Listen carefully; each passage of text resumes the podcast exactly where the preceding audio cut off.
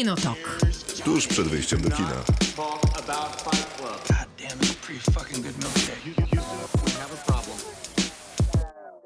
Krzysztof Majewski. Maciej Stasierski.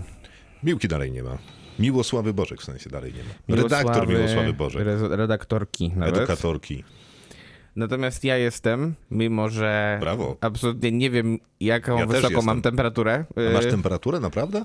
No myślę, że możliwe. Nie, nie masz.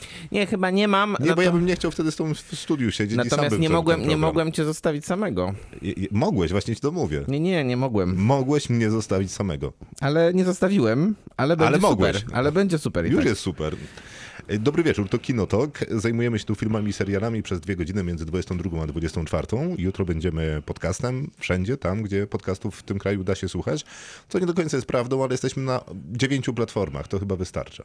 To chyba najwięcej W sensie z, ze wszystkich podcastów. Nie, Nie, nie y, wydaje mi się. A, wie, a ile jest jeszcze więcej? Nie, nie wiesz pewnie tego, więc nie będę ci zadawał głupich pytań po prostu. Okej, super Słuchajcie, gdzie chcecie, będzie super zawsze. Tak, ale na Spotify'u chyba jest najlepiej, Chyba tak.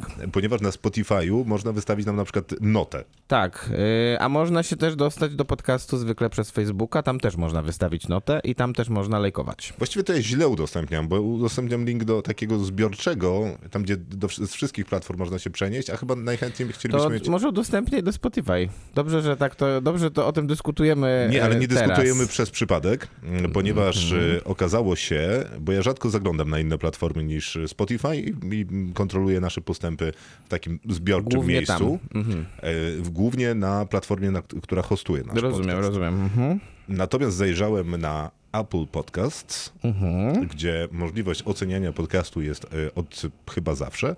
I tam, rozumiesz, mamy ocenę 4.8. No to jest bolesne. To, jest, nie, to jak to jest bolesne? To jest świetna ocena. Tak? A nie 5 powinno być? No, Znaczy powinno być i namawiamy do zmiany opinii, ale słuchaj, mam... A ile jest ocen dużo? Nie, pięt, jest 15. No to... Ale ym, bardzo mało ludzi nas słucha na Apple Podcast, ponieważ ten host udostępnia mi takie informacje. No to trudno. Ale słuchaj tego. No mów. Na przykład sztos, nie, przepraszam, na przykład Wolcin pisze, że to jest sztos i lepszego podcastu nie ma, bo można też komentarze wpisywać. Wolcin. Wolcin. Albo No i to prawda jest oczywiście. Forever Bydgoszcz, jak sądzę, przyjemnie posłuchać, polecam kinomanom. No i ładnie. Adam. Najlepszy podcast o filmach i serialach. Na Spotify oceniać nie można, już można, więc oceniam tutaj, jak w tytule, jedyny taki podcast. Chcesz jeszcze? Wystarczy. To jeszcze ze dwa. To jeden konsensusem. Dałbym dychę, ale nie mogę. Jeden z moich top 10 podcastów ogółem i top 3 filmowych. Tak trzymać ekipo. Bardzo dziękujemy za wszystkie miłe głosy, bo to oczywiście bardzo A miłe. dałby dychę, bo można pięć, tak? Gwiazdek po prostu, Tak, rozumiem. tak, tak, Sherlocku, bardzo dobrze. I jeszcze możemy zajrzeć, no, rozumiesz, na z Spotify'a, gdzie my zapraszamy wszystkich y, serdecznie, Mhm. y, co uczynię teraz. Mhm. I tam można zajrzeć, że mamy też ocenę 4,8 na 235 głosów. To już dużo bardzo. Głosów. I 4,8 ocena też chyba przyzwoicie. Nie, no myślę, że bardzo przyzwoicie. Dobra, to jest jedna sprawa, którą mieliśmy zaległą do załatwienia. Druga zaległa sprawa jest taka, że zadawaliśmy pytanie w ramach w robocie dotyczące y, imienia dla psa Miłki. Natomiast Miłki nie ma i nie może przekazać informacji na temat tego, jak ostatecznie pies y, został nazwany, ale pojawiło się bardzo dużo bardzo ładnych głosów, że przeczytam mój ulubiony, y, który mówi tak. Romkom, bo wygląda śmiesznie i romantycznie, pisze Artur. Albo Cage, nie Nicolas, bo w końcu czeka go coming out of age. Mm. Albo Blockbuster, bo taki piesek to murowany przebój. No i Buster Keaton. Albo Zmierzch, bo wiadomo dlaczego, choć maść ma jasną. Albo Patrzyk, bo na każdym zdjęciu się patrzy, a nie zaraz na jednym ma zamknięte oczy. Tak czy siak, mam nadzieję, że będzie to jedna z tych propozycji, moich propozycji, pisze Artur. Bardzo To jest ładnie. jeden głos, tak? Tak, to jest jeden głos. Wow, dużo. Tak. Ja nie wiem, czy Miłka już nie wybrała. Chyba tak, powie nam jak wróci. Dokładnie. Będziemy rozmawiać o festiwalu polskich filmów fabularnych w Gdyni, który zakończył się wręczeniem, co chyba najważniejsze z naszej wrocławskiej perspektywy, Złotych Lwów Agnieszny Smoczyńskiej za film Silent Twins. Został, zostały wręczone te Złote Lwy również producentkom, żeby być uczciwym. Tak jest, potwierdzam. To, to- Byłeś to w Gdyni. Byłem w Gdyni półtora dnia. W Gdyni padało. Yy, udało mi się obejrzeć cztery filmy. plus jeszcze 8 po, zanim się rozpoczął festiwal, więc w sumie ponad połowę filmów konkursu głównego mam, mam za sobą, Bo było ich 20. bo było ich 20, tak. I myślę, że werdykt jest co najmniej kontrowersyjny. Były lepsze filmy? Tak, myślę, że po pierwsze były lepsze filmy, a po drugie, no e, chyba nikt się nie spodziewał tego, że e, nie zostaną nagrodzone żadnymi nagrodami dwa filmy, które wybiły się na europejskich festiwalach filmowych, czyli IO, które dostało trzecią nagrodę w Cannes i e, Jest polskim kandydatem do Oscara. tak, dokładnie i Chleb i Sól Damiana Kocura, które dostało nagrodę w jednej z pobocznych sekcji w Wenecji. Horizonti. Dokładnie tak. I te filmy wyjechały z Gdyni z głównej gali bez żadnej nagrody. Chleb i Sól dostało co prawda nagrodę jury młodych i nagrodę dziennikarzy akredytowanych na festiwalu, ale e, no, nie są to te nagrody, które, na które pewnie Damian Kocur i producenci, między innymi Jacek Bromski, który jest producentem tego filmu, liczyli. E, Damian Kosur, czyli innymi słowy nasz stary znajomy. Tak, dokładnie. Co ustaliliśmy w ostatnim podcaście, e, bo faktycznie poznaliśmy się na imprezie w Świdnicy, na imprezie Na przy okazji festiwalu. To, Na, na festiwalu Spektrum, dokładnie. tak było. I i co, zachwycił cię film Damiana? Bo jesteśmy po No, jest, imieniu, to, rzecz jasna. jest to rewelacyjny film, rzeczywiście. Co, naprawdę? Jest to naprawdę świetny film. Jest to bardzo interesująca historia. Tutaj mamy strzelce opolskie, w których e, żyje dwóch braci, którzy są utalentowanymi pianistami. Jeden z nich już się kształci, a drugi w, ewidentnie ma talent, natomiast nie jest w stanie go jeszcze do końca e, zdyskontować, że tak powiem. A zmonetyzować w sensie? O, dokładnie tak. I ta historia tych dwóch braci e, łączy się z historią powstałego e, na tym takim nie najlepszym osiedlu w Strzelcach Opolskich kebabu, restauracji z kebabem, Mhm. do którego mm, ci dwaj bracia i jego i ich znajomi e, z dzieciństwa często, e, często witają, e, jedzą te kebaby, a przy okazji niestety wychodzi z nich bardzo, bardzo podskórny rasizm w stosunku do właścicieli tego, O, tej nie, restauracji. to jest nie, nie, niewiarygodny jest to sposób, w jaki opowiadasz ten film, bo jak na razie mam przed oczami dwóch braci, którzy grają na pianinie, Na fortepianie. a na fortepianie, okej, Mhm. grają na fortepianie i, i w, w twojej opowieści, a w moich myślach, Mhm. oni grają na tym fortepianie w restauracji z kebabem. Nie no, głównie grają w domu. A nie, Skąd jest ten kebab, bo ja nie bardzo... wiesz co, no e, po prostu... Oni tam chodzą Chodzą tam. I to jest miejsce miejsce spotkań. spotkań. Okej. Jest to miejsce spotkań. i tam Polska w soczewce. Tak, I dokładnie. wiadomo, jak Polska w- polskim filmie w soczewce, to To rasistowska, generalnie ksenofobiczna. najgorzej. Wszystko, wszystko, co jest najgorsze, to wychodzi z nich. Oczywiście. Natomiast ten film ma jedną bardzo ciekawą rzecz. y, Nie jedną, ale ta rzecz się wybija moim zdaniem najbardziej. To znaczy, wszystkie role zagrali naturszczycy. I to jest naprawdę świetna robota, żeby ich poprowadzić do takich, do tak dojrzałego aktorstwa, które tutaj jest. I myślę, że to jest wielka zasługa reżysera, który, który na pewno pracował z nimi długo. Jasne. Plus, no, ja uważam, że opowiadanie subtelnie o takich tematach, a nie walenie kilofem w głowę, tak jak robi na przykład Wojtek Smarzowski w Weselu, no to, y, to jest zawsze powiew świeżego powietrza. Jasne, ale to nie jest ta skala opowieści, co u Wojtka Smarzowskiego. Oczywiście, no, Smarzowski opowiada monumentalną historię, No ale też Tylko nie temat robi ma tego bardzo subtelnie. trudny, y, akurat w weselu. No w Weselu tak, no ale no, w każdym innym też ma chyba trudne tematy, y, ale nie opowiada subtelnie. Nie, nie, nie. Nigdy. No, nie Tego nie robił też zresztą. nie, nigdy też nie udawał, że Dokładnie. on się będzie zajmował subtelnym opowiadaniem. Y, Jeszcze przy, na moment przy Damianie Kocurze To jest ostatnie pytanie. To jest tak zwany crowd pleaser, czyli film po... Nie, Nie? Nie jest to crowd pleaser. To jest raczej taki film, który, który pozostawia cię z takim y, podczuciem, Że że, świat nie ma sensu. że świat jest smutny i raczej jest szaro i buro. Czyli okej, czyli jak to mówią Ale jest to bardzo takie jednak też w polskim, wzruszające kino. w polskim kinie bez zmian, ale... Ale nie, bo jest jedna zmiana. w polskim Apokaliksa. kinie. Dokładnie. A ty lubisz Mowę Ptaków, bo mówimy o filmie Ksawerego Żuławskiego. Lubię mowę ptaków. Tak. Ona miała problem, żeby dostać się do Gdyni, a bo w końcu się był- dostała tak, po zam- jakichś protestach. tak było, a z kolei Apokawiksa była składana na ostatnio 10 minut przed startem festiwalu. Tak, też słyszałem e, i rzeczywiście dyrektor artystyczny festiwalu gdyńskiego Tomasz Kolankiewicz bardzo walczył o to, żeby film Ksawerego Żuławskiego znalazł się w konkursie i myślę, że była to super dobra decyzja, bo jak mowa ptaków mi się podobała, to to mnie roz- zmiotło po prostu. Okej, to mowa ptaków dla mnie była bełkotem, to to Mhm. może być fajne. Tak, to jest fajne. Wielokrotnie rozmawialiśmy o filmach, które opowiadają o imprezach. Tak. No to myślę, że w polskim kinie nikt takiej imprezy nie opowiedział, jak Sewer Żuławski w Są zombie. filmie. I są zombie. A fajne to zombie, czy tak? Super zombie. Ale czy wygląda- Że nie dostały nagrody za charakteryzację, to wstyd. Aha, no to dobrze. Naprawdę są super zombie i jednym z zombie jest A Cezary weź się- Pazura. Jak krzyczysz, przepraszam. to weź się od tego mikrofonu. Jednym z zombie jest Cezary Pazura. No to fajnie. Jest to super. A czy to jest śmieszne?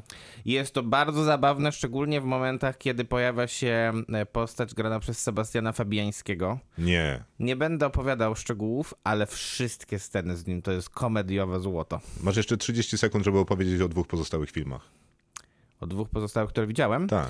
Jeszcze widziałem film Zadra Grzegorza Mołdy. Mm, Bardzo interesujące kino, które troszeczkę scenariuszowo według mnie się rozpada, opowiadające o e, takiej e, rodzącej, się, rodzącej się gwieździe rapu. Bardzo dobra dziewczyna, która gra główną rolę Magdalena Wieczorek. E, I też ciekawa rola. To Jakub Gierszał tam gra tego Jakub rapera. Gierszał gra rapera, który jest takim jej trochę mentorem, ale też trochę rywalem, bo ona nie chce takiego komercyjnego rapu robić, jak on robi. No a okazuje się, że trochę inaczej się nie da. E, I przez to, że przez współpracę z nim udaje jej się osiągnąć sukces taki, że może robić własną muzykę w końcu.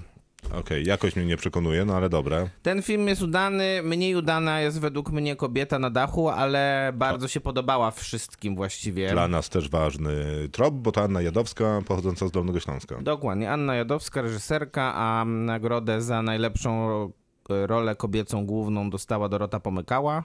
I myślę, że tutaj jakby nie ma żadnych wątpliwości. To jest nie tylko rola znakomita, ale też taka podsumowująca pewnie karierę tej aktorki, e, która nie za dużo grała na pierwszym planie i w końcu jak Jadowska jej dała tę możliwość, to tutaj rzeczywiście mogła cokolwiek zrobić. Ale Natomiast sam film według mnie e, troszkę jednak jest, e, jest ciągnięty za uszy przez Dorotę Pomykałę. Mm, I na przykład postaci męża czy syna, które też są dosyć istotne w tym filmie, męża tej głównej bohaterki, no są niedopisane i niedograne. Okej. Anna, Jad- nie Anna Jadowska, przepraszam, a Dorota Pomykała ma dobrą pasę, bo grała też w nominowanej do Oscara sukience, Dokładnie, za ten, za ten film przecież też dostała nagrodę na Trajbece. E, czyli w Nowym Jorku. Tam, festi- tam film miał swoją światową premierę. Tak jest. Okej, to sprawy różne mamy załatwione. Za moment rozmawiamy o filmowych górach na naszych mediach społecznościowych w piątek. Pytaliśmy o to, gdzie te filmowe góry najciekawsze. Odpowiadaliście chętnie, więc te głosy pojawią się, a później dorzucimy swoje. Następnie w recenzji mamy Broad Peak, czyli znowu wracamy Jest do Gdyni. góra. Jest też góra duża. Tak, Broad Peak. E, wracamy do Gdyni, bo ten film też walczył w konkursie głównym, e, a od poniedziałku jest dostępny na Netflixie. Nie, jest dostępny na Netflixie od środy już. Okej, od środy. tak, Tak, tak. natomiast, y, natomiast walczył o nagrody. Ja byłem pewien, że Łukasz Gut dostanie nagrodę za zdjęcia, ale tutaj była inna decyzja jury. Myślę, że dosyć zaskakująca jednak. Okej, to Broad Peak na początek, później będziemy rozmawiać o... Później będziemy rozmawiać o filmie Gaspara Noé Vortex. Oglądałeś? Tak, Dobrze. E, Gaspar Noé w zupełnie innej odsłonie niż nas przyzwyczaił. Nie ma tutaj neonowych kolorów, dźwięków, e, techno czy disco. kim jest Gaspar Noé, co robi, to jeszcze oczywiście powiemy. Oczywiście. A na koniec będziemy rozmawiać o chyba najbardziej adaptacji gry, bo nie adaptacji... Nie, no na adaptacji gry, czyli e, Cyberpunk Edge Runners. A jest to adaptacja z Cyberpunk 2077, tak zdążyłem przeczytać dzisiaj. Tak, gry CD Projekt Redu, który to CD Projekt Red też maczał palce przy tym. No tak, i jest to w ogóle chyba polsko-japońska produkcja generalnie. Tak jest, bo i polscy scenarzyści, już afera jest nawet z tym scenariuszem. Tak? Jaka? O, wszystko Zaraz mi powiemy. opowiesz. Aha. Kinotok. Film. Jak było powiedziane, czas na w robocie. W robocie dotyczy filmów górskich albo takich filmów czy seriali, w których góry się pojawiają. Zaczynamy od Marka, który pisze Władca Pierścieni, bardzo długi film o bardzo krótkich gościach, którzy przez 8 godzin wchodzą na wysoką górę. No tak, tych gór tam było więcej jednak niż ta jedna też tak naprawdę. No ale to prawda, znaczy W zasadzie to nie wchodzą na wulkan. Czy wulkan jest górą? No jest. No chyba tak, no. W najwyższą górą Hiszpanii jest wulkan. Okej, to na za- Wyspach tak, Kanaryjskich. Zaliczone. No, ale doceniam y, to, tę No, też analizę, są- tę recenzję Władcy Pierścieni. tak, dokładnie. Ośmiu gości, osiem godzin, na, y, przepraszam, dziewięciu gości, osiem godzin na Ale górę. nie wszyscy są bardzo krótcy. E, Nie, ja powiedziałem tylko, że jest ich dziewiątka. To, nie, bo, on, bo tutaj Marek napisał bardzo długi film o bardzo krótkich No, gościach. o najważniejsi są jednak A, hobbici, no okej, nie? rozumiem, rozumiem, tak. Dobrze. Albo Gimli, to jak wiadomo. No on też jest krótki. Tak, zgadza tak, się. tak, tak. Tak, yy, dalej? Szczyt Bogów, mało popularna francuska animacja o Himalajistach dostępna na Netflixie. Pisze Izabela, dopracowana kreska, zdjęcia gór są tam przepiękne. Kilka scen budujących napięcie jest czymś, czym mógłby być nasz polski Broad Peak. No to jest ciekawa rekomendacja, nie słyszałem o filmie, Ja też nie. więc, więc może rzeczywiście warto zwrócić uwagę, bo... Jeszcze francuska animacja tak, to w ogóle no to- jakoś tak trochę inaczej niż zazwyczaj. Dokładnie. Marek jeszcze dorzuca 7 lat w Tybecie jako klasyk, no i to oczywiście klasyk świetny i warty zaliczenia. Wojciech pisze, że tajemnice Brokeback Mountain y, oczywiście na krawędzi z 1993 roku z Sylwestrem Stallone grupa przestępców gubi w górach 100 milionów dolarów i wzywają na pomoc ratowników górskich. Co tu może być nie tak? Pamiętam ten film, y, uśmiałem się chyba jak nigdy. To naprawdę To wspaniałe rzeczy. kuriozalny film. Jest kompletnie kuriozalny. Mm, tak, tak. Ale na taki e, niezobowiązujący piątek ze znajomymi, pizza i popcorn, jedno na drugim, Tak, bardzo warto, będzie dobrze. Warto obejrzeć recenzję, którą kiedyś z tego filmu nakręcili Roger Ebert i mm, Gene Siskel, czyli taka ta para tych, tych Słynnych krytyków. gigantów krytyki filmowej. Jest w ogóle... się tak pokłócili De- o ten film, bo Roger Tak. Ebert pisa, mówił o tym, że jest to niesamowicie świetna rozrywka, a Gene Siskel po prostu jechał naprawdę do ziemi. No i co? I po czasie mam wrażenie, że obaj mieli rację. Chyba tak, dokładnie tak jest, no właśnie. A o dwóch panach polecam znakomity podcast, który przygotował The Ringer Podcast, właśnie poświęcony ich historii, bo ona faktycznie długa. To jest chyba pięć odcinków po godzinie. Bardzo dobra rzecz, a Rogerta Eberta to w ogóle warto poczytać, bo dalej jego strona stoi, tylko inni krytycy piszą. E, Tajemnica Brokeback Mountain to jakby trudno też nie zaliczyć. No, oczywiście. Tak a propos, bo oni w zasadzie cały czas w górach, e, mimo że to kowboje zupełnie te góry tam nie Nawet pasują. w tytule jest. Ta- Tak, nawet w tytule jest. No właśnie. Sherlock. Dodam jeszcze 127 godzin z Jamesem Franco. Nie No pamiętam. jakie ja mam jeszcze filmy? No tutaj wszystkie wymienił, które ja chciałem wymienić. A daj spokój. Nie pamiętam, czy to wysokie góry, ale jakiś tam skalisty kanion na pewno. No był skalisty kanion, Jest kanion, zaliczone. tak jest, i scyzoryk w brutalnej scenie. W Hobbicie wędrują do samotnej góry, nawet przez jakieś 5 sekund filmu się na nią wspinają. Faktycznie może z 5 sekund się na nią wspinają. Mam wrażenie, jak idą tam do boku tych drzwi, nie? To wtedy jest wspinaczka i to po rzeźbie jakiejś. Tak, jest to y, y, w pierwszym Hobbicie chyba jest scena, która jest identyczna jak w Drużynie Pierścienia. W sensie powiedz przyjacielu i wejdź. Y, Nie, nie, nie, jak, jak idą po górze i jest, i jest lawina. No nie, to tam przecież te jakieś skalne giganty tłuką się. Tak, tak, tylko że to wygląda jak lawina, natomiast y, natomiast chyba w Hobbicie nie było takiej sceny. Bo Władcy Pierścieni to chyba była, ale w Hobbicie chyba nie. I Peter Jackson chciał po prostu nakręcić to samo, dokładnie moim zdaniem. Zresztą mm, trochę tak wygląda ta trylogia. Ja tam lubię, tak, z perspektywy czasu lubię, a jak oglądałem, to się bardzo złościłem na tę trylogię. Może też będzie, będę miał tak z serialem, mam którego nie cierpię. Yy, Michał pisze Show Me Emotion i nie wiem, co to jest. Wpisałem w internet, dopisałem Show Me Emotion film i wiesz, co mi wyskoczyło? Tak, co? Scena z Christianem Bale'em z Equilibrium. No to tam nie ma raczej góry. Przypominam, że to jest film, w którym emocje są y, czymś nagannym w takiej dystopii, Tak jest, bo tam biorą jakieś tabletki. Mhm, A później on nie chce brać tabletek, jeszcze masz małego pieska. tak. Y, A propos, gdyby ktoś chciał jakieś górskie tematy dopisać, Facebook, a dokładnie Messenger Radia Ramki Notoku, y, zapraszamy do udziału. Paulina pisze, to ja jeszcze przypomnę o wędrówce z elementami górskimi, czyli filmie Wild z Reese Witherspoon, Jest taki film. Mhm. Jest taki film, który choć ma momenty złe, to ma też momenty dobre, po których samemu ma się ochotę wyruszyć Pacific Crest Trail przez całe Stany Zjednoczone. Absolutnie się zgadzam, że ma dużo dobrych momentów ten film. Zgadzam się też, że ma dużo złych. Tak, y, natomiast te dobre momenty są, kiedy na ekranie przez dobre 4 minuty jest Laura Dern. No to też już bardziej metaforycznie, wichrowe wzgórza, te ostatnie z 2011 roku. Nie są one co prawda o wspinaczce, przynajmniej niedosłownej, ale mają wzgórza w tytule i bardzo lubię. No i taka argumentacja mnie No i przekonuje. brawo. Y, Za moment dorzucamy nasze głosy górskie. Kinotok. Film. No to czas na drugą część w robocie, czyli nasze głosy, ale zaczniemy od głosu Zofii. Jeszcze jest nowy głos, dokładnie. Tak, która chciałem pisze jak mówić. góry to oczywiście Bieszczady i Watacha. Niby dzięki Zosia, że piszesz, no jakby super, tylko wiesz co, ja Tylko, miałem, że straciłeś właśnie swój głos. który miałem zacząć w dodatku, więc trochę jest to niezręczna sytuacja. To ja zacznę. O, przepraszam. Ale zwariowana historia była z Watachą, tak na szybko tylko przypomnę, Tak. to był przecież polsatowski serial, który przejęło HBO, wymieniło obsadę, wtedy zresztą Minęło nasza... reżysera. E, Tak, reżysera. W obsadzie też się trochę pozmieniało. Dagmara Bąk, nasza znajoma serdeczna, tak, tak, dołączyła, tak. którą oczywiście jak zawsze pozdrawiamy. Mm, A później się Nagle okazało... zrobił jakościowy serial. Tak, i jakoś tak do dzisiaj okazuje się, że jest w top 5 najlepszych polskich seriali, e, no powiedzmy tego czasów nowożytnych. No tak, tak, dokładnie. Tej takiej jakościowej. To jest Zosia przeprasza. A, no to dzięki. To od razu mi lepiej. Y, Czy, no to kontynuuj, śmiało. Więc chciałem zacząć od polskiego akcentu. Teraz mi się przypomniało. Zaczęliśmy od Watachy. Tak, że mm, był w zeszłym roku taki film, który zresztą na festiwalu w Gdyni dostał nagrodę publiczności. Się nazywał Sonata. I tam były... Ty na ciągaczu, no. Naciągnąłem bardzo, To, to nawet jest ale nie w chodzili po Tatrach. górach. Ale oni- po górach było. No, bo Grzegorz Płonka jest z Tatr. No właśnie, więc są góry, a poza tym jest świetny film, więc, Dostępny na Prime Video aktualnie. więc zawsze warto go obejrzeć. Ja widzia- myślę... Widziałem, że oni tam dalej działają, że to jakiś kolejny festiwal jadą.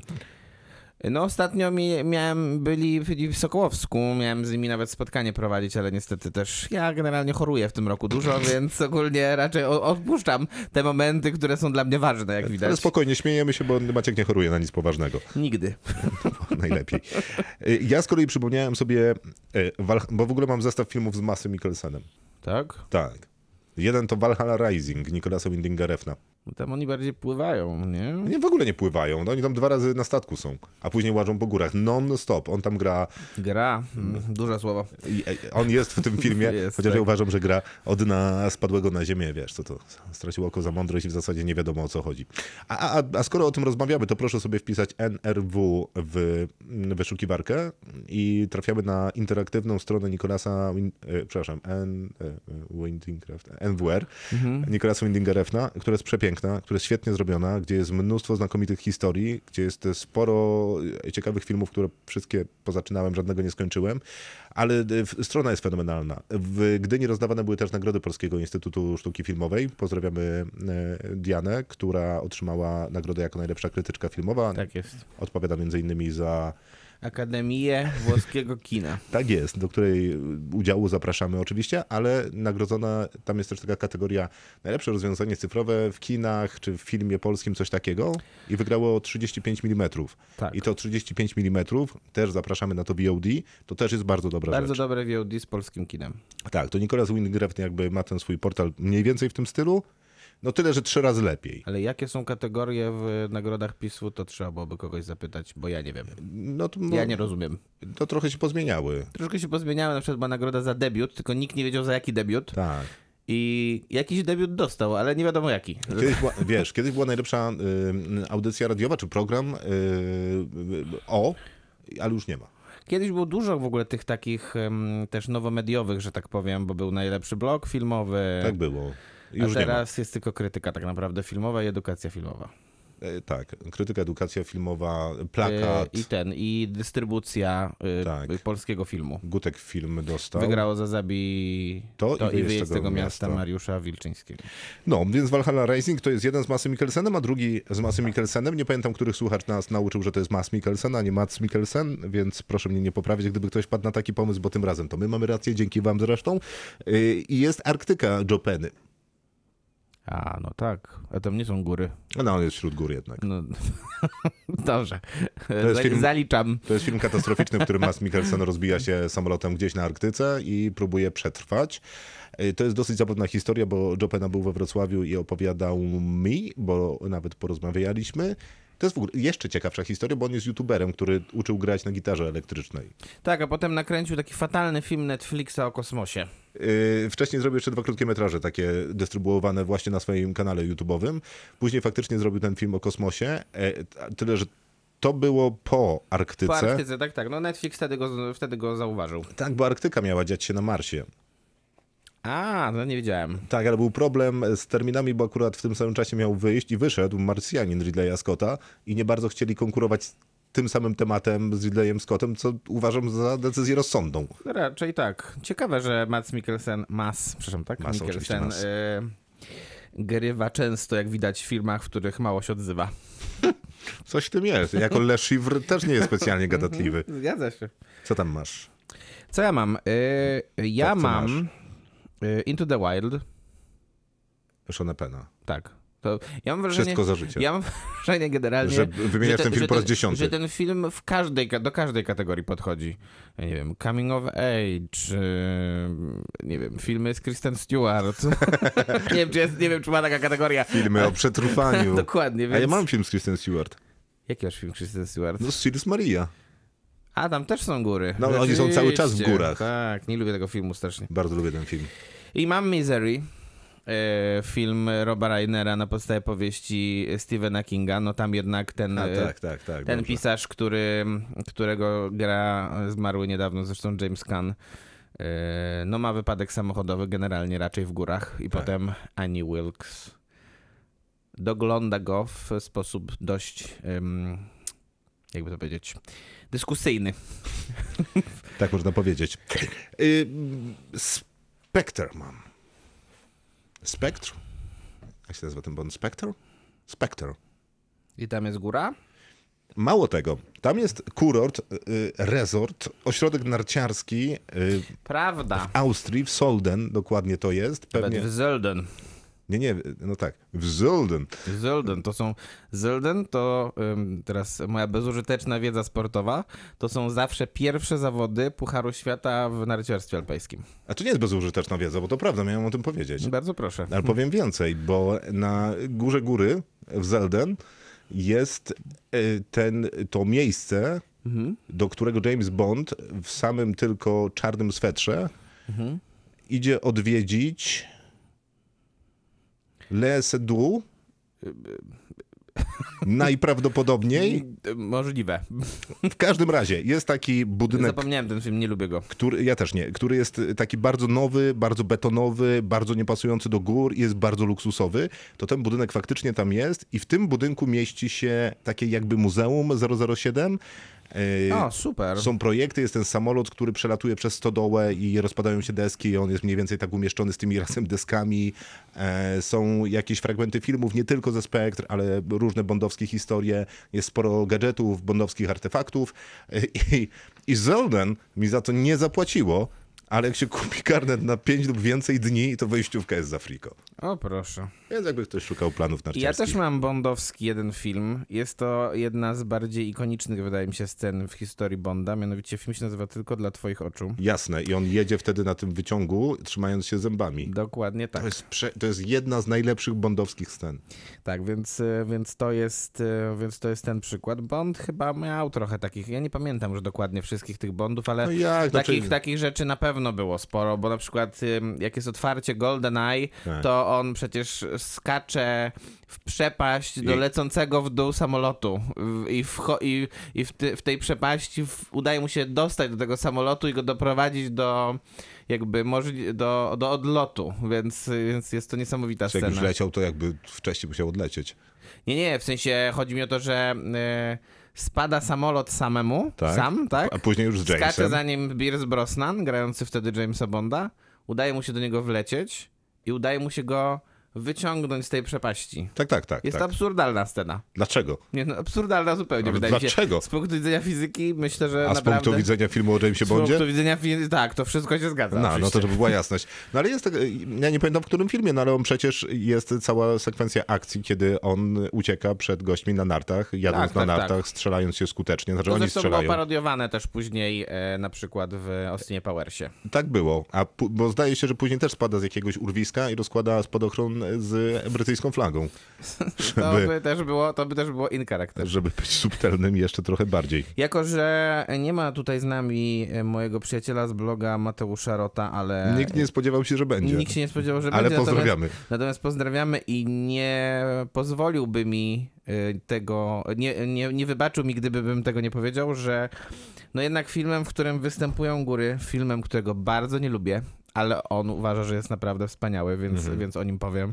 Jest zjawa Alejandro Gonzaleza Iñárritu. No ale tam góry. No oni chodzą po lesie głównie. No ale spada, spada jednak Leonardo DiCaprio tak solidnie w dół. O, tam. No spada. W każdym lesie znajdzie się strumień. Widziałeś którego- jak spadł? No spadł. No. Potem musiał się chować przecież w tym, tym. Nie, no spadł jednak. No i jest jeszcze znakomita scena w, otwierającym, w otwierającej sekwencji w samochodzie y, w filmie, który się nazywa Lśnienie. E, w pierwszym? Tak. Bo w drugim w sumie jest ta sama scena. Tak, tylko w połowie filmu. To prawda. E, To teraz film, którego ja nie lubię. Mimo, mimo, że jest ładny, no ale co zrobisz? No, pierwsze sceny ukrytego życia Terensa Malika to też się dzieją w bardzo ładnych górach. A nie, to wspaniały film przecież. Nie, nie, to ja mówiłem, że nie za bardzo. Ale góry są. A czy ty lubisz film Everest? Tak, bardzo. Lubisz. Ku mojemu zdziwieniu. Obstawiam, że go gdzieś tam masz pewnie. Nie, no nie mam, bo za- założyłem, zbyt że oczywisty. no, to, to Everest, no wszyscy widzieli. No tak, ale mm, bo ja na przykład nie lubię za bardzo. Bo z- Czemu nie lubisz? Bo, bo on e, ma trochę za dużo temat, rzeczy, które, które nie dzieją się w górach.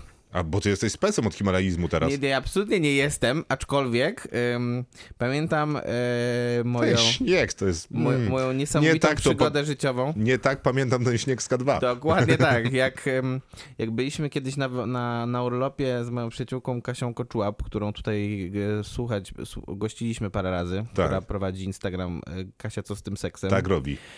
I e, śledziliśmy wtedy z niesamowitym wypiekami na twarzy m, sytuację związaną z ratunkiem Tomasza Mackiewicza, Elizabeth Rewol, którzy, m, e, którzy e, w- wchodzili na Nangę Parbat. To było 5 lat temu. Tak. Ostatnio to właśnie odkryłem, bo mi to o tym Facebook przypomniał. Mhm. I to było niesamowite doświadczenie i wtedy zainspirowało mnie to do, do przeczytania bardzo dużych ilości informacji na temat, e, na temat himalalizmu, szczególnie polskiego.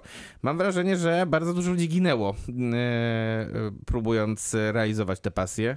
Jest to jednak bardzo ryzykowna rzecz. No ja powiem ci, że jednak byłem bliżej y, himalaizmu polskiego niż Gdzie ty. byłeś? No byłem na przykład y, na K- K- K2 Broad Peak, to moje okolice. Słucham? To za sprawą, rozumiesz, Rafała Froni, y, który tam faktycznie był, Aha. a następnie wysyłał swoje zapiski y, z kolejnych dni tego, co tam robią w obozie, jak się przygotowują, jak będą atakować i jak tam generalnie jest. Więc jakby byłem W Raf... której to było wyprawie? To co tej samej, to może być ta sama wyprawa, o której mówimy. Y, Tak, tylko jej początek. Bo K2 to była, bo, bo, bo, ci, bo To Bielecki i Urubko ratowali Elizabeth Rewoli, właśnie sch- biegli z obozów pod K2 wtedy. Y, tak, ale wydaje mi się, że to była wcześniejsza wyprawa, ale no, w każdym razie, no, No tak, tak. jakby byłem Rafałem Fronią. K2 generalnie to jest góra, y, która, co jest bardzo ciekawe też, została zdobyta w zimie dopiero rok temu.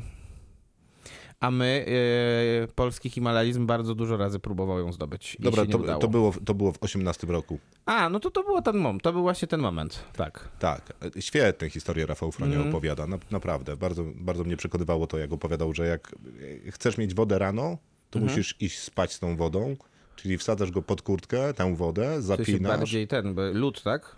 Nie, no wodę, Aha, wodę aha. Mhm. w butelce pod kurtkę, następnie z tą kurtką i z tą wodą do śpiwora i rano wstajesz i ona jest tylko lodowata, a nie Aha, i nie zamarznie. Tak. A, okej. Jest o. super. No to jest bardzo ciekawe rzeczywiście. No, ale może powiem taką niepopularną rzecz. Mhm. Ja mam wrażenie, że himalaizm jest y, jak, jakiś specyficznie y, nie- nieciekawie niepotrzebny. Znaczy ja myślę, że jest przeżytkiem. Y, Bo kiedyś rzeczywiście chyba em, Himalajzm mógł być pewnego rodzaju też e, wojną pomiędzy jednym obozem politycznym a drugim. Bo Polska była bardzo wielki, bardzo takim mocnym graczem w tym, w, em, Tak, w to tym sporcie. Trochę opowiada to inny film, który mam na liście, czyli Jurek, film o Jerzym Mhm. Kukuczce, który y, uciekał przed PRL-em w górę, a jak wracał, to To czyścił... był bohaterem narodowym. Tak, był bohaterem narodowym, który jednocześnie, żeby się utrzymać i zarobić na kolejny wyjazd w góry, czyścił kominy Mhm, na elektrociepłowni. Ciekawe, bo Maciek Berbeka, który jest bohaterem z kolei Brodpiku, e, pierwsze swoją próbę mm, wejścia na Brodpik e, odbył jeszcze w, w czasach PRL-u, zdaje się. Tak. Chyba. I, ym, I tam to jest z kolei pokazane, jakby on rzeczywiście jeździł po tych, jak to mówił, jak to mówił bohater Sex Misji, wizytach, y, odbywał wizyty w zakładach pracy i opowiadał ludziom, jak było, nie? Tak to trochę wygląda, y, trzeba przyznać. Natomiast y, no Himalajzm jest specyficzny. Rozumiem, że ktoś ma pasję i się ekscytuje, y, to oczywiście jest jego sprawa, nie moja, ale Jak ktoś już teraz mam wrażenie, przestał nas że... słuchać po tym, co powiedziałeś, to też rozumiemy, bo Tak, jasne, bo to jest to pewnie moc... pasjonujące z drugiej strony może być. Jest, myślę. jest, jest, jest. Ale że jakby wydać bardzo dużo pieniędzy, żeby zwiększyć Tak. swoje szanse na śmierć, to mnie jednak dosyć mocno dziwi. Y, Zwłaszcza, że można obejrzeć taki film jak Meru. To jest kolejny dokument, bo ten Mhm. film o kukurzce to jest dokument. Meru jest najlepszym dokumentem, jaki powstał y, na temat himalaizmu, mam wrażenie. To jest y, inna góra, która mówi się, że obok K2 jest jedną z najtrudniejszych tak technicznie, żeby się wspiąć na nim. Jest, z to jest nazwa tej góry, tak? tak, tak. I z jednej strony ten film ma w sobie wszystko to, czego nie chciałbym w tych narracjach o górach, czyli tam jest bardzo dużo o poświęceniu, o ostatecznym poświęceniu, o przyjaźni, o wspieraniu się, o walce ze sobą, o przekraczaniu swoich granic, bla, bla, bla. Wszystko na poważnej muzyce, ale jednocześnie jest tam bardzo dużo e, napięcia, takiego bycia na granicy, e, ale emocjonalnego, a nie opowiadanego słowem, więc naprawdę robi to świetne wrażenie. Jest też Free Solo, to jest... Tak, z- nagrodzony Oscarem. E, Bardzo zresztą słusznie, bo to jest film o kompletnych wariatach, którzy bez zabezpieczeń e, wchodzą, a w zasadzie wszystko, co jest pionowe. Tak, dokładnie. E, Kawał świetnego Meru filmu. to w ogóle ciekawe, bo to nie jest góra w Himalajach, tylko... A nie, w Himalajach, przepraszam, natomiast nie jest to jeden z ośmiotysięczników, tylko, tylko góra dużo niższa, a jak mówisz, rzeczywiście bardzo należy do tych najtrudniejszych Tak, wymagająca technicznie. E, I mam ostatni film, czyli Finno Pacific Rim, kiedy to mega kaiju zostaje Mhm. wbity przez no, jednego z tytanów e, takim supermanem e, prosto z powrotem w tę górę. Jest to świetna Okej, scena, to jak już takie sceny opowiadamy, bo to, to jeszcze, jest świetna scena. to jeszcze jest e, z kolei kuriozalny film, Tak. Się nazywa 2012, reżyser się To- nazywa Roland Emmerich. A, tak. I tam, bo nikt nie wie, któż to był. I tam oni, ym, i tam w finałowych scenach ym, ta woda zalewa ziemię. Jak w każdym filmie Emericha. Dokładnie. I pływają pomiędzy szczytami w Karakorum, y, tymi wielkimi, tymi wielkimi statkami. Pamiętasz te sceny? Pamiętam, że starałem się wyprzeć. Do Karakorum wracamy za moment, Tak, będziemy dokładnie. recenzować Broad Peak. Kinotok. Film. No to wybieramy się na Broad Peak. Polski film, o którym głośno było przez dłuższy czas, bo zapowiadany głośnie, bo też rozmach produkcyjny za nim stał, który pewnie w jakimś stopniu zawdzięcza się Netflixowi. Leszek Dawid jest reżyserem tego filmu, który dostępny od dosyć dawna w tym sensie, że no, na Netflixie był szybciej niż w konkursie głównym w Gdyni. W konkursie głównym w Gdyni był, a Leszek Dawid to człowiek, który robił chociażby w głębi lasu, y, czyli bardzo udaną adaptację Harlana Cobena też dla Netflixa. Tak, historia oczywiście już wspominaliśmy mm, znana. Maciej Berbeka w roku 1988 stara się wejść samotnie na Brodpik. Wydaje mu się, że to mu się udało. Znaczy samotnie jest oczywiście Sam- tak, y, no- w parze. W parze, ale ten jego partner, którego gra Piotr Głowacki, tutaj Aleksander Lwow bodajże, zostaje, zostaje w obozie niżej i Berbeka atakuje mm, szczyt sam. Tak jest, bo tam niesprzyjające były warunki i generalnie niedobrze, y, ale stwierdził, że będzie próbował, pamiętam z filmu tyle, że na lekko w stylu alpejskim. Cokolwiek to znaczy. Tak, tak, ale podobał mi się ten zwrot, że I- idziemy na lekko w stylu alpejskim. Tak, i e, po wielu godzinach, e, kiedy się nie odzywa, e, informuje bazę, że no prawdopodobnie jest na szczycie. Wraca. Z trudami. e, Z trudami, e, za akcją ratunkową prowadzoną przez m.in. Krzysztofa Wielickiego, tutaj gra go Łukasz Simlat. E, I, I wraca do Polski e, jako bohater, bo zdobył jako pierwszy człowiek w historii Broad Peak zimą. Natomiast po paru miesiącach z artykułu swojego kolegi, który zresztą próbował z nim wejść na tą górę, e, dowiaduje się, że jednak e, szczytu nie zdobył. To jest ten, który został w tym obozie Tak, dokładnie. niżej, y, który poszedł z nim najdalej w stylu lekkim alpejskim. Na lekko w stylu alpejskim. E, To jest ciekawe, bo mam wrażenie, że himalaiści polscy, być może też światowi, ale że oni się tak komunikują. I to mi trochę przypomina tę historię z ratowaniem e, sprzed pięciu lat, o której przed momentem rozmawialiśmy. Bo tam też była taka komunikacja, kto co zrobił, jak było i oni jakoś chyba, można było odnieść takie wrażenie przynajmniej z tych relacji medialnych, że oni ze sobą nie porozmawiali, ale wymienili się opiniami w artykułach. Dokładnie tak. I tutaj e, sytuacja jest taka, że Berbeka mm, i przeskakujemy bardzo szybko mm, o 25 lat do roku 2013, kiedy Wielicki szykuje kolejną polską wyprawę na Broad Peak mm, i zbiera młodą ekipę rzeczywiście, bo wtedy Adam Bielecki, między innymi teraz uważany za jednego z najwybitniejszych Jasne. świata, e, bardzo młody człowiek, mm, e, jest jednym z członków tej ekipy, która ma ten Broad Peak po 25 latach od tej pierwszej próby zdobyć. Odczarować. Odczarować, tak. Tak. No i Berbeka już nie jest młodym człowiekiem, bo już jest człowiekiem blisko 60. No ale decyduje się jednak na. E, e, próbuje, chce zawalczyć z tą górą, która. e, Którą wydawało mu się, że zdobył, ale jednak ona pozostaje dla niego wciąż tym marzeniem tylko. E, No i jak wiemy, zdobywa tę górę. To nie jest jakiś, to nie jest jakiś spoiler, bo wszyscy generalnie wiemy chyba, jak się kończy ta historia. Maciej Berbeka i drugi himalajista Tomasz Kowalski nigdy z tej góry nie zeszli. E, I Maciej Berbeka właściwie właśnie w rocznicę, 25. rocznicę tej pierwszej próby wejścia na Broad Peak zmarł. Niezależnie od mojej opinii na temat himalaizmu, alpinizmu, wspinania Mhm. się w bardzo nie- niedostępne miejsca, to to jest super filmowa historia. To Tak, jest dokładnie. fantastyczny materiał na film. Jakby lokacja po prostu jest cudowna, a tak się składa, że Leszek Dawid z całą ekipą pojechali mm, do Karakorum, żeby kręcić na miejscu. W dole większość, bo jednak nie kręcili na górze. Na górze te sceny, które są Nie, kręcone jasne, na górze, są jasne. oczywiście W nakręcone kręcone. w Alpach e, i, z- i z CGI. Jasne i to nie jest żaden problem, Bo... Nie, no, świetnie wygląda też. efekt filmowy jest y, znakomity. W zdjęciach to jest naprawdę przepiękna rzecz. Y, Kompletnie nie ma tam scenariusza, fatalnie poprowadzeni aktorzy, beznadziejnie poprowadzona historia, zmarnowane generalnie absolutnie wszystko. Mogę Tak. zaproponować grę. Często robi się coś takiego, że do oglądania mamy te tak zwane pijackie gry. Proszę w takim wypadku y, wypić łyk soku pomarańczowego za każdym razem, kiedy w filmie ktoś mówi Maciej, a dwa łyki soku pomarańczowego, kiedy Maciek ktoś mu...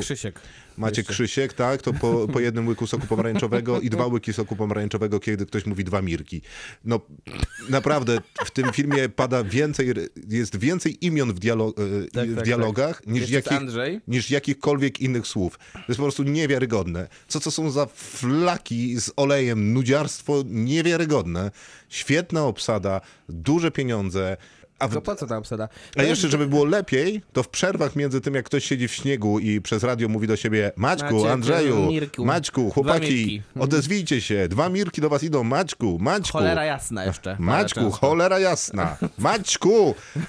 I wszystko jest grane jak ze szkolnego teatru, to mamy wtedy już w ogóle występ na miarę... Naprawdę, no, no, no niewiarygodne, co robi Maja Ostaszewska w tym filmie. U, no ja mam e, jednak. e, Maja Ostaszewska generalnie, jak już ustaliliśmy ostatnio, nie ma najlepszej pasy. Nie, nie ma. Natomiast e, ja nie wiem, co robi Ireneusz Czop. Nie, Tak ja też nie wiem, co robi. Ireneusz Szop. Ja, ja Bo- nie wiem, co robi Leszek Dawid, bo ty mówisz, że on próbował zdobywać Broad Peak, później wraca do domu, porobić rzeczy i znowu jedzie Tak. zdobywać Broad Peak. Oglądałem ten film na swojej własnej kanapie, w swoim własnym domu, z, z, Podobnież jak ja. Mhm. razem ze swoją partnerką. I ciężko się zastanawialiśmy, czy minęło 25 lat, czy 3 miesiące od jednej do drugiej wyprawy. Zgadza się, dokładnie. Prawda? E, ale to też nie jest największy problem. No nie, ale jeden Bo z... generalnie główny problem jest taki, o którego, od którego zacząłeś, czyli tak niesamowicie, e, tak niesamowicie wielki potencjał do nakręcenia bardzo emocjonalnej, emocjonującej, trzymającej w napięciu historii, No zrobiono coś takiego, co nawet w National Geographic by nie przeszło. Nie ma kompletnie sensu ten film. W sensie, gdyby wyrzucić wszystkie dialogi i dorzucić off, yy, Krystynę Czubównę, znakomitą lektorkę, która opowiedziałaby mi wszystko na temat yy, no, te- tego miejsca, co tam jest, co widzę, na co Piękna patrzę. góra, 8 tysięcy metrów. Tak, tutaj coś tam. temperatury dochodzą nawet do minus 60 Tak, stopni, dokładnie. bla, bla, bla, bla, bla. W zimie, ten, w zimie jak wiatr jest, to, to wieje z prędkością 200 km na godzinę. Przysięgam, że to by było ciekawsze i miało w sobie więcej emocji. Tak zimnego filmu, który nie potrafi budować napięcia, z którego przecież ta wyprawa musiała być No nie zbudowana. może nie być napięcia w tym filmie. Po prostu nie może go nie być, a nie ma. Więc e, pytałeś mnie, czy lubię film Everest. Otóż tak, lubię go Tak, bardzo, jest w porównaniu z nim to jest arcyfilm. bo jest tam, tam jest napięcie. Nie wiem, czy tam jest prawda o górach. Nie obchodzi mnie to. Co to za pomysł, żeby przypisywać w ogóle jakąś e, prawdę na ekran? Ja bym chciał jakby efektu mrożącego mnie, tak jak tych, tak. którzy tam faktycznie byli.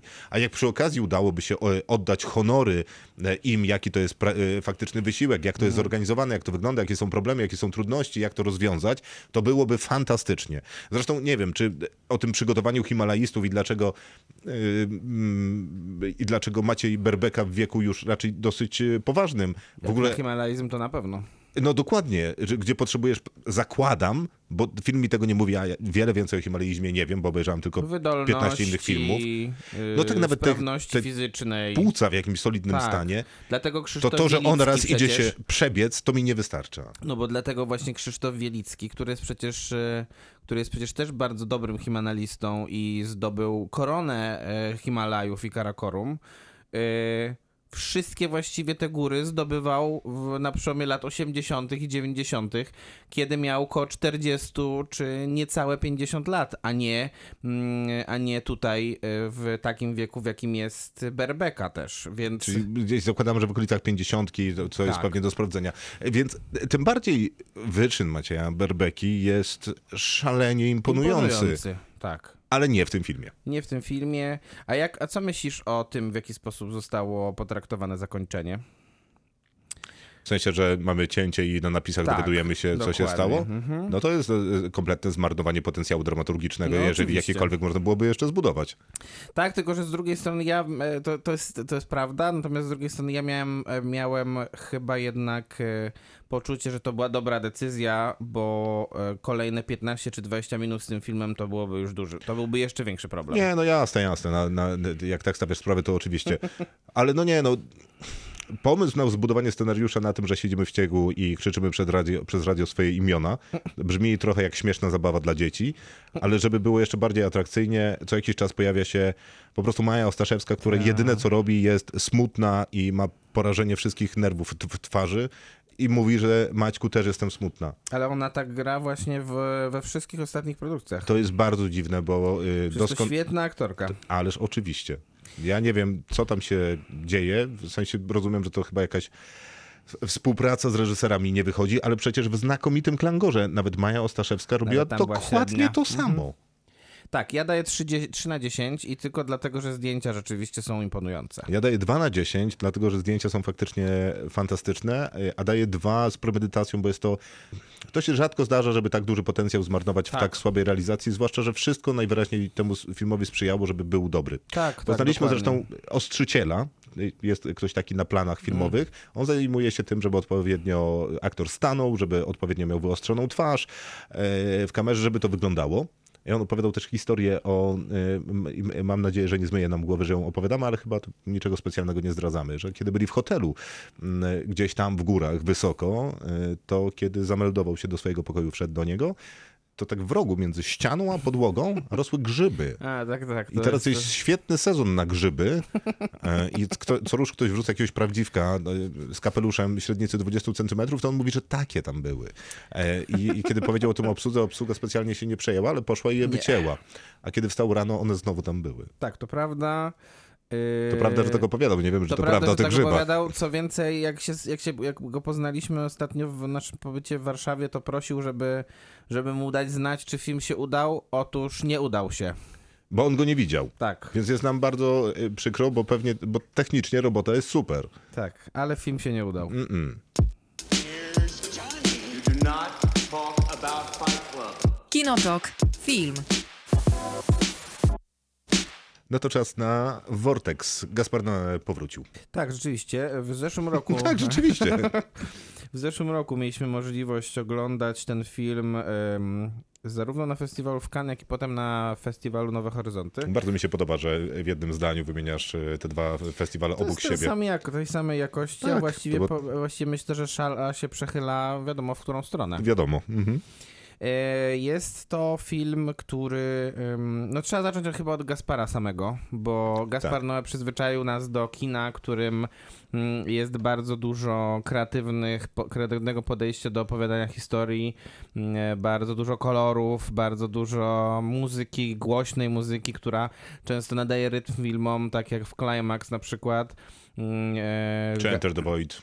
tak, czy Enter the Void Gaspar też się nie, nie boi opowiadać i wkładać bardzo mocno kij w mrowisko, czyli opowiadać o bardzo takich em, trudnych tematach e, tabu, jak na przykład w Nieodwracalnym. I tutaj e, daje nam zupełnie inny film. Znaczy zupełnie inny niż Gaspar Noé. W sensie Tak. e, przede wszystkim tematycznie, biorąc pod uwagę to, że jeżeli ktoś był nazywany neonowym reżyserem, to chyba Nicolas Winding Refn, ale nie jestem pewien, czy Nicolas Winding Refn nie jest Nicolasem Windingem Refnem, dlatego że naoglądał się Gaspara Noé. Możliwe. I że to jest jednak reżyser, którego być może w takim mainstreamowym wymiarze nie doceniamy, ale to tylko i wyłącznie dlatego, że on jest zbyt radykalny jak na mainstream. No bo w Nieodwracalnych chociażby grał u niego Monika Bellucci i tutaj grał u niego Dario Argento, czyli no nazwiska duże, wystarczająco duże, żeby... W sensie on wielokrotnie już przekroczył tę granicę, w której powinien otrzymać e, telefon z Hollywood. I Dokładnie. gdyby on go otrzymał, to wszyscy byśmy go znali i nadrabiali jego wcześniejsze filmy i mu y, przekrzykiwali się, kto pierwszy Gaspara Noé znał. A tak to jesteśmy wciąż, pozostajemy na poziomie Europy. Tak, ale to wydaje mi się, że być może on jest właśnie zbyt radykalny na mainstream, a to znaczy zbyt radykalny na Hollywood i być może takie rozmowy były, ale y, albo oni tak nie do końca chcieli, albo on tak nie do No końca tak, chciał. przecież też niedawno recenzowaliśmy też Lux Eterne, czyli ten jego projekt nie do końca, ja bym go nazwał filmowym nawet. Ale reklamowy, który Tak. w gruncie rzeczy trafił y, mi do serca całkiem nieźle. Tak, tobie tak, mi nie. A ten ci trafił? Mniej niż Lux No, Eterna, bo Lux. Eterna jest jednak Gaspara no, y, Gasparem Noe w takim y, y, skrócie, y, trochę chaotyczna, ale bardzo dużo zabawy formalnej tam jest, ale też takiej scenariuszowej, reżyserskiej. Generalnie jest tam zabawa. W Climaxie to w ogóle jest y, super wa- zabawa i jazda. Y, Tylko, że ta super zabawa i jazda to dla niektórych będzie zabawa, dla innych to będzie poczucie... To będzie takie uderzenie obuchem w głowę i takie odświeży, o, e, otrzeźwienie. Tak, ale niekoniecznie przyjemne. Nie, nie, nie, zdecydowanie nie. I tych takich zdarzeń w jednym filmie... To jest Gas- przykryte tą zabawą i tymi kolorami, więc ciężko się czasem połapać, o co Gasparowi Noe chodzi. No chyba chodzi o to, żebyś się wiercił w fotelu. Tak, no to na pewno tak jest. I tak jest faktycznie w każdym jego filmie, że on używa kina i tego, co można zrobić obrazem i dźwiękiem, po to, żebyśmy się wiercili. I nie wierciłeś się na Vortexie. Trochę, tro, trochę się wierciłem. Yy, Ja myślę, że pomysł jest bardzo ciekawy. To prawda. W sensie e, tak naprawdę, e, tutaj trzeba powiedzieć, jakby Trzeba ekran, powiedzieć, jest, ekran no. jest podzielony na dwie części. E, Jedna, w jednej jest kamera, która cały czas towarzyszy kobiecie, którą gra Françoise Lebrun, a druga towarzyszy mężczyźnie, którego gra Dario Argento. To jest stare małżeństwo, kobieta e, no ewidentnie ma jakieś objawy demencji. Mhm. Z kolei ten mężczyzna też już e, nie domaga, jest schorowany, pali papierosy, y, dużo bardzo... Jak sam mówi, tak. by, być może w ten sposób popełni samobójstwo. Dokładnie. On to on, ona to ona w filmie, bo y, Gaspar nie przedstawia y, swoich bohaterów. Natomiast y, no, film jest też osobisty, biorąc chociażby z uwagi na to, że Gaspar Noé faktycznie miał y, w rodzinie tragedię. Y, W filmie pojawia się też postać Stefana, czyli syna, Syna. Mhm. ich, który wychodzi z nałogu narkotykowego. To też ponoć jakaś tam biograficzna Są jakieś pewne odpryski biografii. Mhm. dokładnie w tej postaci. No a Gaspar Noé też mam takie wrażenie, że jest takim reżyserem, który jest trochę reżyserem codziennym z naszej być może perspektywy, bo we Wrocławiu spotkaliśmy się z nim już dwa razy e, w intensywnych y, W spotkaniach. okolicznościach. Każdy jego wywiad, każdy jego Q&A to jest mniej więcej klimaks. On nie idzie na skróty, nie daje łatwych odpowiedzi. y, prowokuje y, zawsze. Dlatego ten Vortex jest taką niespodzianką, Tak. wydaje mi się, bo jest to film bardzo taki jednak skupiony. To jest film, który e, idzie jak po sznurku z tym swoim pomysłem wizualnym i formalnym. E, I e, Gaspar po raz pierwszy nie włącza tutaj żadnej szarży. I być może to będzie nawet... Nie, nie włącza? Nie, myślę, że nie. A to nie jest szarża tylko jakby na odwrotnych emocjach?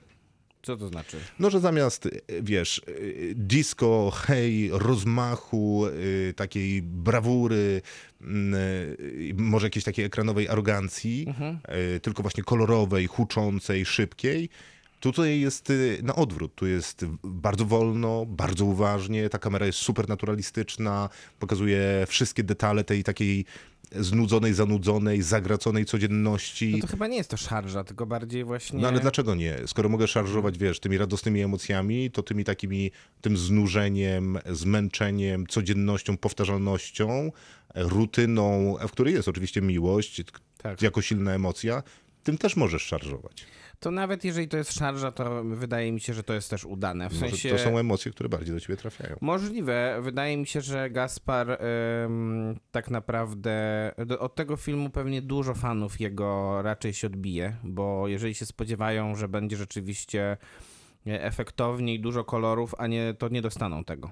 Dostaną natomiast e, Szarobury. szarobury, generalnie bardzo taki nieprzyjemny w odbiorze film, w którym no popisowe są dwie role aktorskie, to trzeba powiedzieć. Wydaje mi się, że najbardziej zaskakuje tutaj Dario Argento, który nie jest znany z tego, że jest aktorem, Tylko reżyserem. tylko reżyserem tych Giallo, czyli teraz Diana pewnie jakby, jakby to słyszała, to by mnie, na mnie nakrzyczała, jakby, jakbym, jakbym określił, że to są włoskie horrory, ale tak dla, dla, dla skrótu myślowego tak powiem. To są włoskie horrory.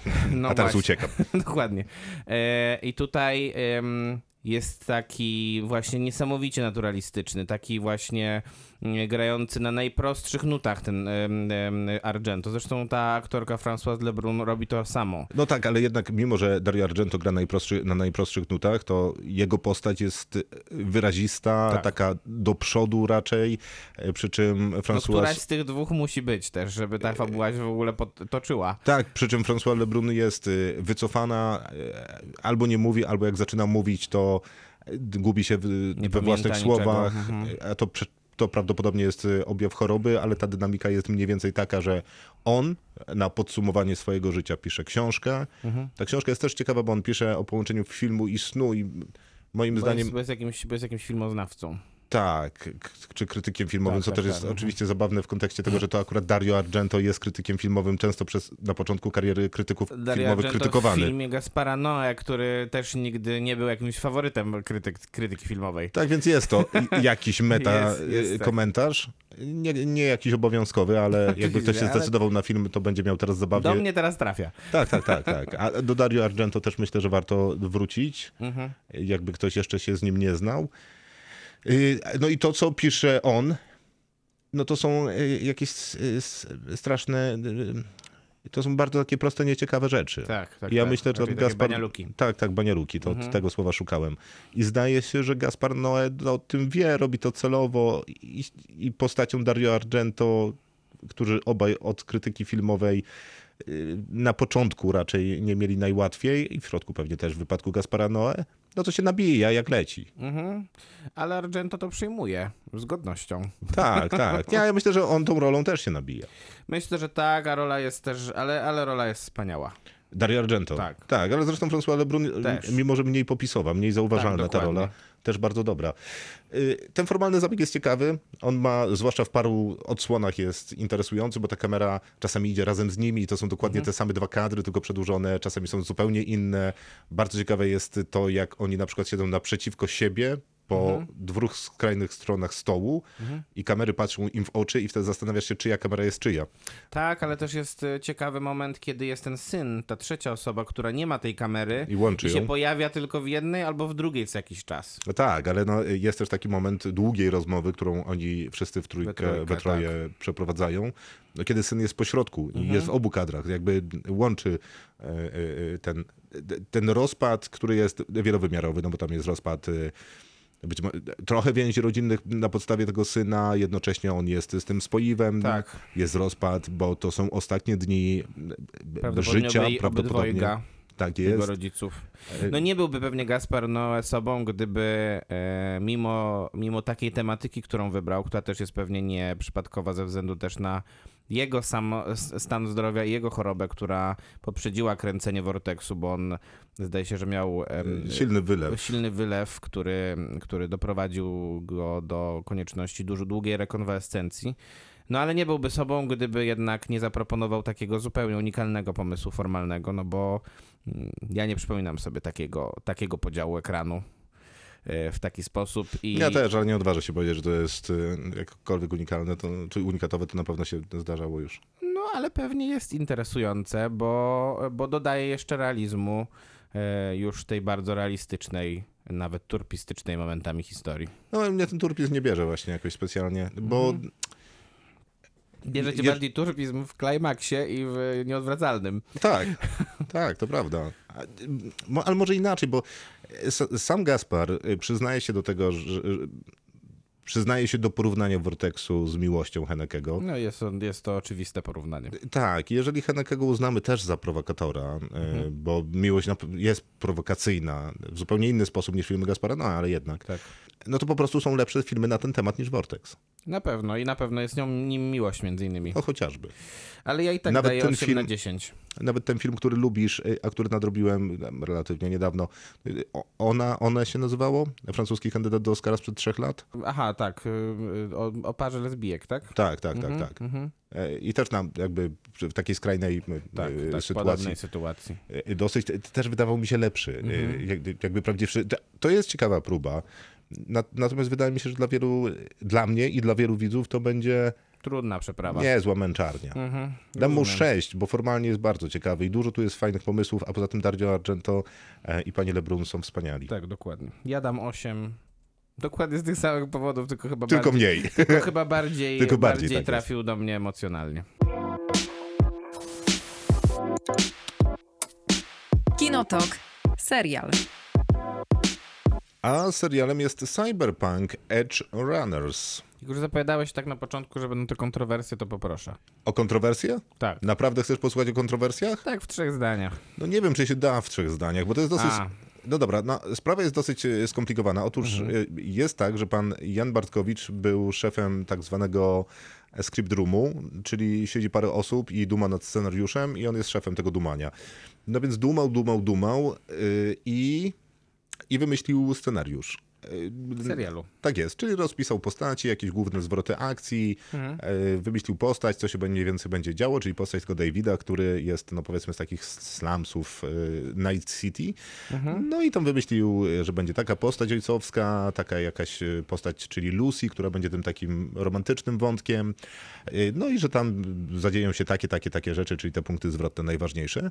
No i pan Jan Bartkowicz e, opublikował informację o tym, że na swoim Facebooku, że nie najlepiej go potraktowano. A to dlatego, że miał taki kontrakt, który realizował przez ładny kawał czasu nad tym scenariuszem, a później, jako że crunchowali scenariusz, bali się, że ten projekt nie ujrzy światła dziennego, więc był dociskany przez przełożonego, żeby szybciej, szybciej, szybciej nie przepisywać, tylko już kończyć. Yy, No i on stwierdził, że dobra, no to w takim wypadku, jak jest taka atmosfera, no to się żegnamy i on odszedł od y, tego projektu, on się jeszcze mielił dwa lata, E, No i ostatecznie wykluł się w takiej postaci, jak obejrzeliśmy na Netflixie. E, No i on obejrzał serial, był zachwycony, w ogóle wszystko fajnie, tylko ku swojemu zdziwieniu nie był umieszczony w Created By, czyli y, przez jednego z tych, który Bo Created by jest niejaki Rafał Jaki. y, tak, ta, ta, znaczy y, tak, to jest jakby ten showrunner, natomiast s- scenariusz pisze pan Bartosz bodajże. Pan Bartosz Sztybor. Tak, dokładnie, no więc on by tam chciał być, pan Jan Bartkowicz, natomiast... y, Tylko do- na Wikipedii go widzę. Tak jest, nie ma go. No i on y, pisał tam właśnie o prawach autorskich, bo to jego historia, którą obejrzał, a jego nie ma. Bardzo się cieszył, że się pojawiła, ale się nie udało. No ale jednocześnie w kontrakcie miał zapisane brak udziału w napisach, w sensie nie miał zagwarantowanego udziału w napisach. Odezwał się do CD Projekt Redu, który jakby czuwał nad całą produkcją e, i oni go dopisali, ale w tych end credits, y, czyli tych, które tam lecą później, kiedy my klikamy następny odcinek. I No to smutne i nieładne, ale CD Projekt wydał już oświadczenie w tej sprawie. No to kolejna współpraca CD Projektu z Netflixem, bo wcześniej Był Wiedźmin. jest Wiedźmin, w sumie chyba dalej jest, Mhm. tak? I już jest zapowiedzianych z tego, co czytałem, y, pięć sezonów. Mhm. Więc y, natomiast tutaj jest współpraca jednak polegająca na animacji anime, bo, bo, bo połowa sukcesu to są Polacy, którzy to robili, a połowa to są jednak twórcy z Japonii, którzy są tutaj wymienieni między innymi jako reżyserzy oraz współscenarzyści. Tak, to jest takie słynne studio Trigger. Mhm. E, które przygotowało przede wszystkim animację, która wygląda fantastycznie, dlatego mimo, że serial jest po japońsku, e, twórcy są trochę polscy, trochę japońscy, Tak. to serial po japońsku, ale jest pio- polska piosenka na przykład, tak. e, przy której pracował Dawid Podsiadło, więc no, rzeczy się dzieją.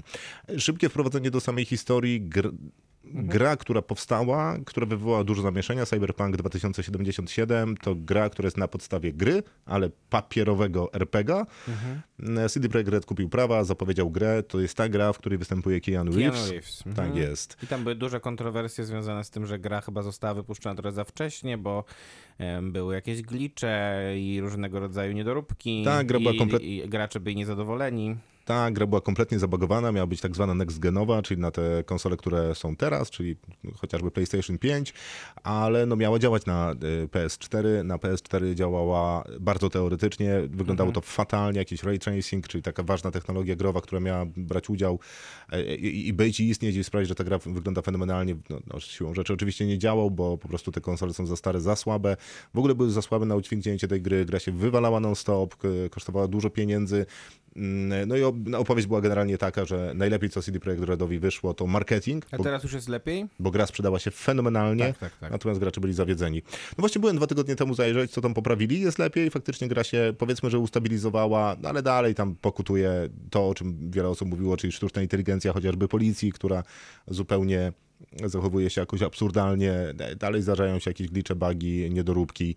Znajomy ostatnio powiedział, że nie może ukończyć gry, bo chciał zrobić jeszcze trzy sidequesty, takie poboczne historie, które można zrobić sobie tam zebrać z ulicy w cudzysłowie, E, no ale tam ktoś ma do niego zadzwonić, ale nigdy nie dzwoni. No więc gra dalej ma swoje problemy, co nie przeszkadza CD Projekt Redowi wydać właśnie e, Serialu. serialu to raz, ale dodatku do tej A, gry okej, mhm. i zapowiedzieć kolejne cztery gry ze świata Wiedźmina. A, to nawet nie wiedziałem o tym. Tak, jedna jest w produkcji, a no, w takich półsłowach zapowiadane jest to, że to ma być kolejna saga o Wiedźminie. No a tutaj mamy z kolei miasto, Ale które bez się nazywa Geralta. Night City. Tak jest. To tak samo jak w grze. Mhm. I e, ja, ja nie do końca e, jestem chyba e, kompetentny, żeby o tym opowiedzieć. Natomiast e, e, i niestety przez to, że troszeczkę się, troszeczkę się podziębiłem, to nie obejrzałem całego sezonu, który trwa 10 odcinków po 20 parę, po, po 20 parę minut. No ale to, co zdążyłem obejrzeć, to troszkę zmiotło mnie z ziemi. No gra jest mniej więcej taka sama. W sensie to jest bardzo, e, no bo jakby twórcy, którzy są przy tej grze, to są ludzie też z CD Projekt Redu. Oni pracowali e, w części oczywiście e, przy grze e, i to jest niezłe przepisanie tej historii. W grze gramy V, czyli człowiekiem, który no, kradnie ten taki wszczep, który oni sobie drzazgę wsadzają sobie tutaj gdzieś pod szyję. No i to jest powiedzmy taki pendrive, który wkładasz w Ale siebie. to są ludzie, bo to nie są roboty, Nie. tylko to są ludzie, którzy dostają po prostu jakieś aktualizacje i tak dalej. No to są ludzie, którzy no, zajmują się właśnie tym chromem, Mhm, e, wkładaniem chromu w siebie po to, żeby być, no nie wiem, silniejszym, szybszym, Jasne. lepszym. E, No a miasto wygląda, to Night City, no to jest takie wynaturzone s- korpo miasto, w którym faktycznie rządzą e, dwie korporacje, Militech i Arasaka. No taki Blade Runner mi się troszeczkę tutaj Tak, bo to jest ten klimat. Mhm. to jest generalnie cyberpunkowy klimat. Tak, tak, tak. E, I są dwie korporacje. Jeżeli nie jesteś w korporacji, no to generalnie masz bardzo ciężko i możesz zostać nomadem. I takie zresztą są ścieżki, e, które możesz wybrać w grze. Albo korposzczura, Mhm. albo nomada, czyli takiego gościa, który gdzieś tam poza miastem funkcjonuje na pustyniach, bo już nic więcej nie zostało. E, No albo możesz y, zostać cyberpunkiem, czyli I to są ci ludzie, którzy tutaj, o których tutaj opowiadamy, czyli o cyberpunkach. tak, ta ekipa, której, którą rządzi niejaki Main, Mhm. Natomiast dołączają, dołącza do niej e, między innymi ten David, który jest głównym bohaterem historii. No i David jest co prawda z jakby y, ni- nizin społecznych, Tak. Jego matka jest pielęgniarką, e, i bardzo e, łoży na to, żeby on dołączył do Arasaki. On jest w takiej Akademii Arasaki, natomiast jest niedostosowany, te wszystkie bogate dzieciaki się z niego śmieją. E, To, to jest, sprawa jest konfliktowa. No i w wyniku porachunków jakichś tam gangów jego matka umiera w wypadku, no powiedzmy, że w wypadku samochodowym. E, No i on dołącza do gangu i mamy taką historię, jak on tam będzie awansował powoli w strukturach tego gangu, mając duże, różne ciekawe historie. Trochę mi to przypominało The Boys. Yy, Okej. W zakresie oczywiście konstruowania się tej ekipy bardziej niż, yy, niż wszystkiego innego, chociaż z drugiej strony wydaje mi się, że jak korporacja rządzi tutaj tym miastem, to podobnie jest tam, tylko że tam są jeszcze jednak jeszcze dodatkowo superbohaterowie, tutaj tych superbohaterów nie ma. Natomiast yy, yy, a wizualnie to tak właśnie wygląda ta gra, w sensie, bo tutaj oczywiście jest ona narysowana i to wygląda według mnie piorunująco tutaj. Nie, no może nie, nie, nie tak. No gra wygląda no, czy- Jest bardziej komputerowa pewnie. i bardziej, bardziej 3D. Okej. W sensie jest bardziej fotorealistyczna, czy też próbuje być bardziej fotorealistyczna, nie ma tej kreski anime. E, Więc nie, niekoniecznie tak wygląda, ale bardzo rzeczy jest jakby przepisanych jeden do jednego. Tam jest taka zabawna rzecz, że często pojawia się, że ktoś dzwoni do kogoś w serialu. Tak, Jest, taki charakterystyczny dzwonek. Mhm, tak, tak. Mnie ten dzwonek do szału doprowadzał w tym serialu, ponieważ za każdym razem, kiedy grałem w Cyberpunka i pojawił się ten dzwonek, kiedy jechałem samochodem, to był sygnał, że ta gra zaraz się wywali. I tak, się, i tak było. Więc No generalnie... serial się nie wywala. Nie, nie, nie, serial się nie, wyba- nie wywali, ja miałem traumę. Jak oglądałem i słyszałem ten dzwonek, to e, po prostu myślałem, że coś mi się stanie. No ty jesteś fanem, to, to jak ty podchodzisz do tego, co tutaj pokazano Netflix? Y, Super, Y, w sensie nie jest to wybitne, bo, do, bo pamiętam te seriale, które animowane, które recenzowaliśmy, no chociażby Tak. ten y, różne Vox, czyli tych, tych, tych super... To mi się też bardziej podobało, bo było jednak luźniejsze i, i bardziej z humorem zrobione i taki, w taki bardziej oldschoolowy sposób. Natomiast myślę, że szkoda, że nie ma Miłki, bo Miłka by, Miłka by się pewnie rozkochiwała w tym anime. No bo to jest bardzo dobre anime, ale Tak. wydaje mi się, że na przykład League of Legends y, y, zrobiło ten sam poziom. Mhm. Że to jest y, ten poziom, oczywiście inna kreska, inny styl, inny świat, wszystko inne, ale jeżeli będziemy porównywać, że no to nie jest live action, tylko animacja, to jednak bardzo jest to solidne. Bo tak, historia tego Davida jest świetna, taka tak jak cały świat widział. No, nie, udało, świetna, nie udało mu się jakby taką pra, pra, dobrą, prawą ścieżką awansować w tym zgniłym systemie, no to rozwali ten system od środka. Ale też wydaje mi się, nie dotarłeś jeszcze do końca z tego, co mówiłeś, Tak, ale wydaje mi się, że w finale jest odpowiednia dawka emocji, kiedy Mhm. tam ktoś y, ginie, bo to jest brutalny świat i ginie dużo osób. No już zginęło, do, do, jak, jak mówiłem, skończyłem siódmy odcinek i już po drodze dużo ludzi zginęło, z, z którymi już jakąś miałem relację. No właśnie, i jakby czuć emocje, nie? Mhm. Czuć stratę po tych y, Tak. postaciach. No i ta opowieść większa, y, czyli o tym, że no będziemy udoskonalać swoje ciało, żeby być doskonalszym, e, no w tym wypadku przestępcą, ale to wszystko ma koszt w postaci tej cyberpsychozy, która Mhm. zresztą też występuje w grze, to są misje poboczne, idziesz tam zaciukać kogoś z cyberpsychozą. Mhm. E, No to jest bardzo fajnie zrobione, Tak. bo zarówno Main cierpi na cyberpsychozę, David będzie cierpiał na cyberpsychozę, Otwierająca scena przecież jest z cyberpsychozą. Otwierająca scena jest cyberpsychozą. Tam są netrunnerzy, czyli ci, którzy to też występuje w grze. Zresztą ten serial jest idealnie przepisany. Jak ta netrunnerka na przykład coś hakuje Mm. i tam się pojawiają takie kwadraty i tam są takie li- liczby i litery, no to to jest mini gierka, kiedy masz pokonać jakieś zabezpieczenia w grze. Więc dużo jest takich e, mrugnięć okiem mhm. e, przeniesionych. No i ci netrunnerzy z tą historią o wchodzeniu w internet, nasz internet, który jakiś tam słynny netrunner rozwalił, a teraz oni wyciągają stamtąd dane poufne. E, Natomiast ci netrunnerzy są mordowani tam przez jakąś agresywną sztuczną inteligencję. No to jest bardzo fajny wątek. Tych bardzo fajnych wątków jest tam bardzo dużo. Jest, ale na pewno ten David jest chyba naj, najbardziej interesujący. Tak, On rzeczywiście ma świetnie zbudowaną postać. Ja tak dla sprawdzenia też e, oglądałem po części z polskim dubbingiem Mhm. i uważam, że bardzo daje radę. Naprawdę tam są solidne te głosy, które, które to dubbingują, więc, e, więc spokojnie można obejrzeć to w dwojaki sposób. A zresztą chyba jest też wersja po angielsku. Tej nie sprawdzałem, ale Ja wiem, ale jednak jak jest anime i mówią No po japońsku, to ja to jestem tak, naprawdę bardzo wiadomo. zadowolony. No jest to super stroboskopowy serial, dlatego jest ostrzeżenie, jeżeli ktoś ma problemy nad, z nadwrażliwością na światło, to może żeby albo w odpowiednich warunkach, albo wcale nie oglądał. no, oczywiście. No bo tam y, kule sypią się gęsto. Dużo Oj, jest ołowiu. Tak, tak, tak. Dużo jest śmierci, dużo jest. To trochę jak. Krwi, flaków, trochę, nagości. Trochę jakby to był Gaspar Noé, tylko że akurat tym razem a Gaspar nie zrobił takiego filmu. Bardzo dobra rzecz. y, Bardzo dobra 8 na 10. Tak, 8 na 10. To wszystko na dzisiaj w Kinotoku. Bardzo dziękujemy. Dziękujemy. Zapraszamy na Spotify'a, tam można nas e, obserwować. E, Macie, jest jeszcze jedna sprawa, którą miałem poruszyć na samym początku programu, ale tego nie zrobiłem, więc zrobimy to teraz. Aha. Co z naszym sł- słynnym postem? To się robi absurdalne. To prawda. Trzeba go wypuścić. Zrobię to. E, Tak? Tak, Jutro? tak. I jutro się dowiecie wszystkiego. Dobranoc. Kinotok. Tuż przed wyjściem do kina.